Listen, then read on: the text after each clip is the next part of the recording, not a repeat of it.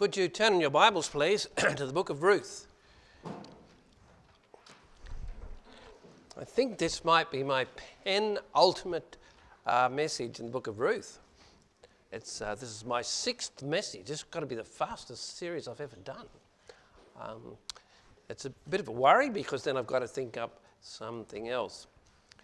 But Ruth chapter 4 is where I'm up to. And I'd like to read verses 1 to 5, just to remind us what we've done before. Ruth chapter 4, verse 1. Then went Boaz up to the gate and sat him down there. And behold, the kinsman of whom Boaz spake came by, unto whom he said, Ho, such an one, turn aside, sit down here. And he turned aside and sat down. And he took 10 men of the elders of the city and said, Sit ye down here. And they sat down. And he said unto the kinsman, Naomi, that is come again out of the country of Moab, selleth a parcel of land, which was our brother Elimelech's. And I thought to advertise thee, saying, Buy it before the inhabitants and before the elders of my people. If thou wilt redeem it, redeem it. But if thou wilt not redeem it, then tell me that I may know, for there is none to redeem it beside thee, and I am after thee. And he said, I will redeem it. Then said Boaz, What day thou buyest the field of the hand of Naomi, thou must buy it also of Ruth the Moabitess, the wife of the dead, to raise up the name of the dead upon his inheritance. And we'll ask the Lord to speak us through his word. Heavenly Father, we do thank you for this wonderful story of Boaz and Ruth, and we know they were indeed the progenitors of the seed of Christ. They are part of the history of the Lord Jesus, the human family of the Lord Jesus, and we thank you, Lord, for the story that Lord has so many blessings to give us. I pray, Lord, as we open up your word tonight, Lord, that you would help us to understand it, what is read, and help us to know if there is something we need to apply to our hearts. And we pray in Jesus' name. Amen. As I said, I've been following through the story of Ruth and Naomi in my Sunday night messages. Now, in my last message from chapter 4, we learned how Naomi and Ruth had conceived a plan to have Boaz, a kinsman of Elimelech, Naomi's dead husband. They conceived a plan to have Boaz purchase the land Naomi owned and to act as a kinsman to Ruth, to purchase Naomi's land and to act as a kinsman to Ruth. There were two things. Now, we learned how Ruth made Boaz aware of what they wanted him to do, and we saw that Boaz was happy to do his duty, but he informed Ruth that there was a kinsman closer than him who had to be given the first option to buy the land. Basically, it was around the buying, the redeeming of the land that Elimelech owned. And according to custom and according to the principles of the law, there was the closest kinsman was to have that right first. And so in my last message we saw what I called the negotiation, and that's what we just read about there in those first 5 verses. Boaz met his this unnamed kinsman. We don't know his name. His name's not given in the story. But Boaz met this unnamed kinsman at the city gate.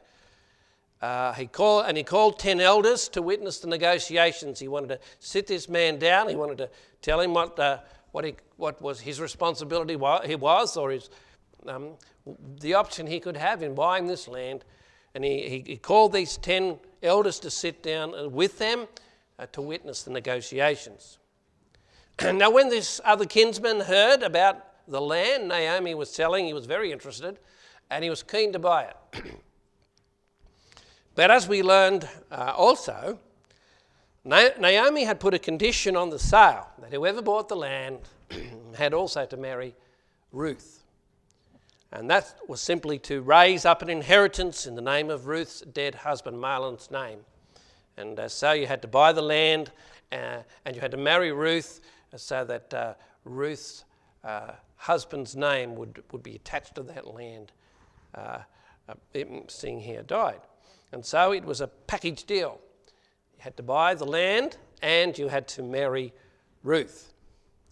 Now, once the unnamed kinsman realised that it wasn't just about the land, it was about marrying Ruth, this changed the course of the negotiations. Verse 6, and the kinsman said, I cannot redeem it for myself, lest I mar mine own inheritance.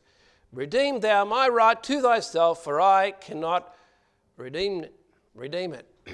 And last time we looked at some of the reasons why this might have marred his inheritance.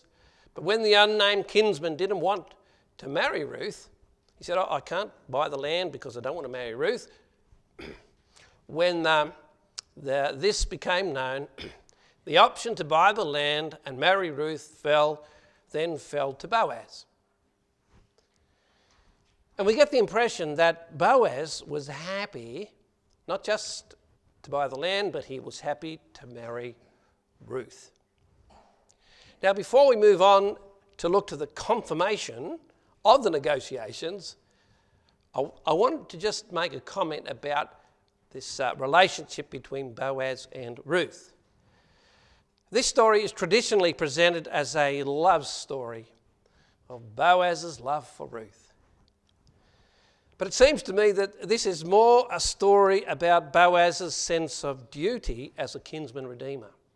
It's not really a love story. It's really a story about a man's duty as a kinsman redeemer. And when you look at the story, there aren't the normal elements of a modern romance in this story. I guess if they put it on the telly now or made a series out of it, you'd have all these other elements that really aren't in the story. You know, there's no reference in the story to Ruth's appearance. We don't read that Boaz was attracted to Ruth by her beauty. Now, there are men and women in the scriptures, and sometimes the scripture does tell us that they are goodly or they are beautiful to look at. But there's no mention of Ruth's appearance in this story, and there's no sense that Boaz was attracted to Ruth by her beauty. We don't read that, but we do read he greatly admired her for her virtue. We don't read that Ruth fell for Boaz's charm or good looks either. But we do read she realised he was godly, that he was kind, and that he was generous. Boaz also recognised that Ruth was a loyal daughter-in-law and a hard worker, and that she had put her own desires second to Naomi's. He understood all of those good qualities about Ruth. These are the qualities, I'm sure, that won Boaz's heart and that made him willing to perform his duty to Naomi and Ruth. And one other element that you don't find in modern romance stories is that a land, you don't read of a land bride package deal where a man purchases a wife with money. And I think if you, in our modern day romances, if a man says, well, how much will it cost for this woman? The woman would turn up her nose at him. She'd think, well, that's not very romantic, is it? There's nothing in this story that really fits romance or a love story, or idea of a love story. This isn't really a love story. But there are some lessons that we can learn from this story about what to look for in a marriage partner. Now, I'm married, so I've done really quite well, actually. But don't tell my wife that. But perhaps you're a young person, and you're not married yet. We can see some things here, some guidances about some elements to give guidance, if you like, about who you ought to give your love to. Young women should look for a man like Boaz. And what was he like? Well, he loved the Lord. Look for a man who loves the Lord. Look for a man who is kind. Look for a man who is generous. You know, charm and looks aren't the test of a good husband all these other things are. He loves the Lord, he is kind, and he's generous. That's a good start, and that's a good person to share your life with. So look for those sort of qualities, not his charm or good looks. And young men should be looking for a wife who is like Ruth. And what was Ruth like? Well, you look for a girl who loves the Lord, because remember there in chapter 1, when she was given the option of going back to her own gods and to her own country, she chose to go with Naomi and to have Naomi's God as her God. So she loved the Lord. So you need to find a girl, look for a girl who loves the Lord, who is virtuous, who is hardworking, and who is loyal. You know, beauty is only skin deep, and it's temporary, and it can hide the true character of a person. Don't worry about the beauty or not so beauty. Look to whether this is a virtuous girl, a hardworking girl, a loyal girl who loves the Lord. These are qualities that young men and young women should be looking for in a life partner. So the story of Ruth and Boaz isn't a love story, but it does give us some clues as to who we should give our love to, the kind of people we should give our love to in marriage. Well, having said that, let's go back to the story, and we'll see at the end of the negotiation that we just had read, Boaz was given the opportunity to perform his duty as a kinsman redeemer. And I've used the word confirmation because that's really what happened. They had to confirm that the other kinsman, was going to relinquish his right to redeem the land. And so we read in verses 7 to 10. Now this was the manner in former time in Israel concerning redeeming and concerning changing. For to confirm all things, a man plucked off his shoe and gave it to his neighbour. And that was a testimony in Israel. Therefore the kinsman said unto Boaz, buy it for thee. So he drew off his shoe. And Boaz said unto the elders and all the people ye are witnesses this day that I have bought all that was Elimelech's and all that was Tilion's and Mahlon's of the hand of Naomi.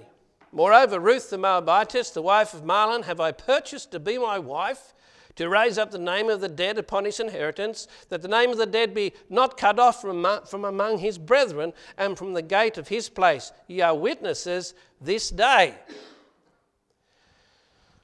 Now, this seems a very civilized way to confirm a deal being struck. There's no expensive lawyers. There are no council obstructions, and Anthony would be happy about that one. There are no wads of paperwork. You just take off one shoe in the face of a few witnesses, and the deal is confirmed. Now, I could do that. That's very simple. Doesn't cost a lot of money. Now, of course, after the confirmation of this deal, if you like, there would have been the payment of money to be paid to Naomi for the land. And there would have been a ceremony where Boaz and Ruth would have been married. But in those ancient days, the initial deal to redeem the land and exchange the ownership was confirmed not by a handshake or by a signature, but by one party taking off his shoe and giving it to the other party. That sounds very sensible, very easy. Now, this was probably more a sandal than a shoe in those days, I would have thought. And I'm not exactly sure who gave the shoe to whom. Did Boaz take off his shoe, or did the kinsman take off his shoe? Verse 8 seems to indicate it was the unnamed kinsman who took off his shoe. It says, therefore the kinsman said unto Boaz, buy it for thee. So he drew off his shoe. So perhaps the unnamed kinsman said, yes, I can't buy it. I want to give you that right to buy it. So he takes off his shoe. He gives it to Boaz to confirm that he relinquished his right to redeem the land. And I can imagine Boaz then held up that shoe in view of all of the elders and called on them to witness the transaction. You see, he's given me his shoe. That's the deal he's done. And it seems as this was all happening, a bit of a crowd had gathered to see what was going on. Verse 9 mentions elders and all the people. Verse 9, and Boaz said unto the elders and unto all the people, Ye are witnesses this day that I have brought all this, all that was Elimelech's, and all that was Chilion's and Mahlon's of the hand of Naomi. And so a crowd had obviously gathered around to see what was going on. He was Boaz, a very well-known citizen of Bethlehem. He was the elder sitting around like in a council. So all the people gathered. And then here is Boaz. He's lifting up the shoe of this unnamed kinsman and saying, You are all witnesses that this man has relinquished his right to buy this land and to marry this woman. And I wondered if Naomi and Ruth were in that crowd, waiting to see what would happen. They had this plan that Boaz would be that kinsman redeemer, but then they found out there was one closer, and so I could just imagine, especially Ruth, wondering who would be her husband. I can imagine if she was there, Ruth's heart jumping a beat when she heard Boaz telling the elders and the citizens of Bethlehem that he had purchased her for his wife. He wasn't making a secret of this. He was happy for everybody to know that he had taken up this right. In fact, this responsibility that came straight out of the Mosaic law to raise up an inheritance for his dead cousin. And so the negotiation had finished and the confirmation had been made that Boaz had taken up this responsibility and this option to buy the land and to marry Ruth. Now, having done that and having called upon all the people to witness, we were then going to see that the people responded to Boaz. Boaz called on all the people. Right at the end of verse 10, he says to the elders and all the people, Ye are witnesses this day. And all the people that were in the gate and the elders said, We are witnesses. The Lord make the woman that is come into thine house like Rachel and Leah, which two did build the house of Israel, and do thou worthily in Ephratah, and be famous in Bethlehem. And let thy house be like the house of Perez, whom Tamar bare unto Judah, and of the seed which the Lord give thee of this young woman. There are two blessings here. And so I don't know how they were able to say this in unison, because these were specific blessings about the union of this man with this woman. But somehow the people in unison gave these two blessings. Now, the first blessing was directed at Ruth. That's in verse 11. And the second blessing was directed at Boaz in verse 12. And I think that both of these blessings showed wonderful acceptance by the people of Bethlehem of this Gentile woman and her union with this Israelite man. It was like the people were saying, we accept what has happened. Now, the first blessing was for Ruth. You see there in verse 11, the blessing was this. The Lord make the woman that is come into thine house like Rachel and Leah. And then he mentions that Rachel and Leah were those who did build the house of Israel. Now, Rachel and Leah, as you know, were the mothers of all the tribes of Israel. And so this blessing was like welcoming Ruth into the house of Jacob, welcoming Ruth into Israel. She was a Moabite, as she had come amongst them. But here they were saying, well, please, Lord, make this woman like Rachel and Leah. So it's almost like they were welcoming her into the house of Israel. The second blessing was that the union of Boaz and Ruth will be like the union of Perez and Tamar. And let thy house be like the house of Perez, verse 12, whom Tamar brought unto Judah of the seed which the Lord shall give thee of this young woman. The second blessing was that the union of Boaz and Ruth will be like the union of Perez and Tamar. Now, Perez without going into the story, it's a rather sordid story in some ways. And how would that sort of fit with being a blessing for these two people? Well, I think it's quite simple. Perez was one of the 5 sons of Judah. And he was the direct ancestor of the Bethlehem people. Bethlehem was in Judah. And their father, if you like, the man that they were related to was Perez, and Perez was the son of Judah. So they were of the tribe of Judah. So this blessing was like welcoming Ruth into the tribe of Judah. The first blessing was welcoming her into the house of Israel, into the nation of Israel. This blessing was welcoming her into the tribe, their tribe, the tribe of Judah. The community of Bethlehem, it says the elders and all the people, through these blessings made Ruth welcome and one of them. Perhaps we see in this union a picture of the New Testament church, the Jew. That's, of course, Boaz is the natural branch, and the seed of Abraham is the inheritor of the promises.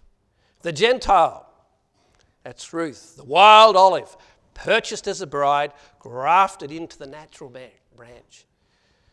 You know, Paul told us that the church is a union of Jew and Gentile believers who have been redeemed by the blood of Christ, and that through Christ we are all the spiritual children of Abraham, and we will inherit the spiritual blessings of the Abrahamic covenant.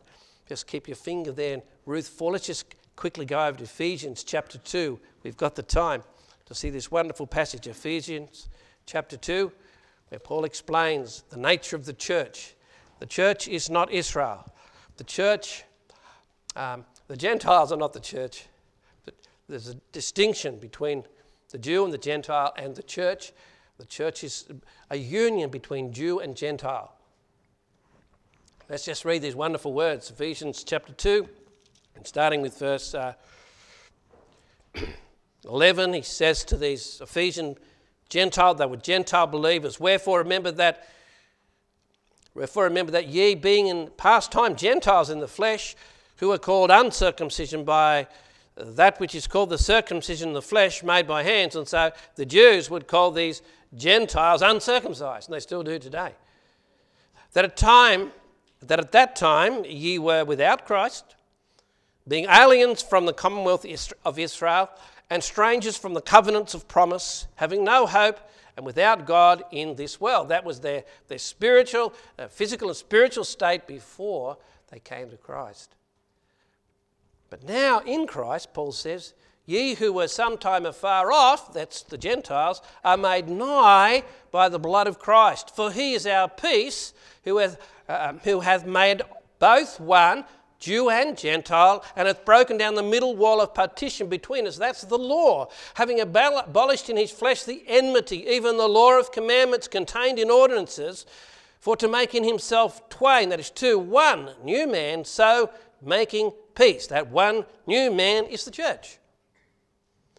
And that he might reconcile both Jew and Gentile unto God in one body by the cross. That's the church. Having slain the enmity thereby, and came and preached peace to you that were afar off, the Gentiles, and to them that were nigh, the Jews. For through him we both, Jew and Gentile, have access by one Spirit unto the Father. Now therefore ye are no more strangers and foreigners, but fellow citizens with the saints, and of the household of God, and are built upon the foundation of the apostles and prophets, Jesus Christ himself being the chief cornerstone. You see, through the cross, Gentiles that have been far off have been brought in close, and the Jews who are near, they've been brought together as one new man in the household of God, the church. And so I guess the picture that we have of an Israelite, Boaz, in the seed line of Abraham, and this Gentile lady, Ruth, coming together in union, we see that picture of the church, especially when we know that she, Ruth, was purchased, redeemed, to be put into that position. And so perhaps in the story of Ruth, we do have that picture of the New Testament church. But back in Bethlehem, let's go back to Ruth chapter 4, because you see, back in Bethlehem, things moved on from the negotiation. After the negotiation, the confirmation, yes, I will take up this right to buy this land and to marry this woman. After the negotiation, the confirmation, we then had what I've called the conception, verse 13. So, verse 13, Boaz took Ruth, and she was his wife. And when he went in unto her, the Lord gave her conception, and she bare a son. What was his name? Well, it tells us in verse 17. And the women, her neighbours, gave it a name, saying, there is a son born to Naomi, and they called his name Obed. And why is he famous? Well, he wasn't at the time. He's like some of us. We aren't famous in our time, but our children and our grandchildren, they become famous. Obed, he is the father of Jesse, the father of David. And so the Lord blessed Ruth at last. The world had changed for Ruth yet again, but this time for the better. She'd married that Israelite man when he'd come to Moab, to live in Moab, and then he died. And then her brother-in-law died, and then her father-in-law died, and then she was left impoverished with her mother and went back to this country that wasn't her country, and to people that weren't her people. But things now had changed for the better. We might say thanks to her Redeemer, she was now a married woman, and a mother at last with all of her needs met. Her Redeemer was Boaz, the kinsman Redeemer. He fulfilled his duty, and she received the blessing. Despite the death of her husband and leaving her homeland, despite a year or so of poverty, the Lord had honoured her faithfulness. And if nothing else, Ruth's example should encourage all of us to choose the Lord. Always choose the Lord, even when things look grim. Choose the Lord and follow him like she did, even when it was hard and there was uncertainty about the future. Choose the Lord and follow him whatever may come our way. We learnt this morning, trust in the Lord with all thine heart and lean not unto thine own understanding. In all thy ways acknowledge him and he shall direct thy paths. And so we've seen Ruth's Redeemer. Further in the chapter, we're going to learn about Naomi's restorer, because that's really what the rest of the chapter is about. The rest of the book is about Naomi and her restorer, which we'll learn about next time. So let's pray, shall we? Heavenly Father, we thank you for the story of Ruth, and we thank you for, Lord, your provision for her and Naomi. We thank you for Ruth's faithfulness to you, and to her mother-in-law, and a father to the name of her dead husband. We thank you for Boaz. We thank you for, Lord, that he was a godly man and an honourable man, and he was willing to fulfil his duty. And we know that, Lord, that this was a true love, the love not of the romantic or the worldly kind, but a godly, spiritual love that, Lord, brought forth, Lord, that kingly seed of Israel. Lord, I pray that these young people here would choose a partner who is in the Lord, one who firstly is saved and has a heart for God, one who might follow the example or the character of Boaz and Ruth. And Lord, for us, all of us, whoever we might be, I pray that, Lord, we might, no matter what our circumstances might be, that we would choose to follow you and to do your will. Thank you, Lord, for our time in your word. We pray in Jesus' name. Amen.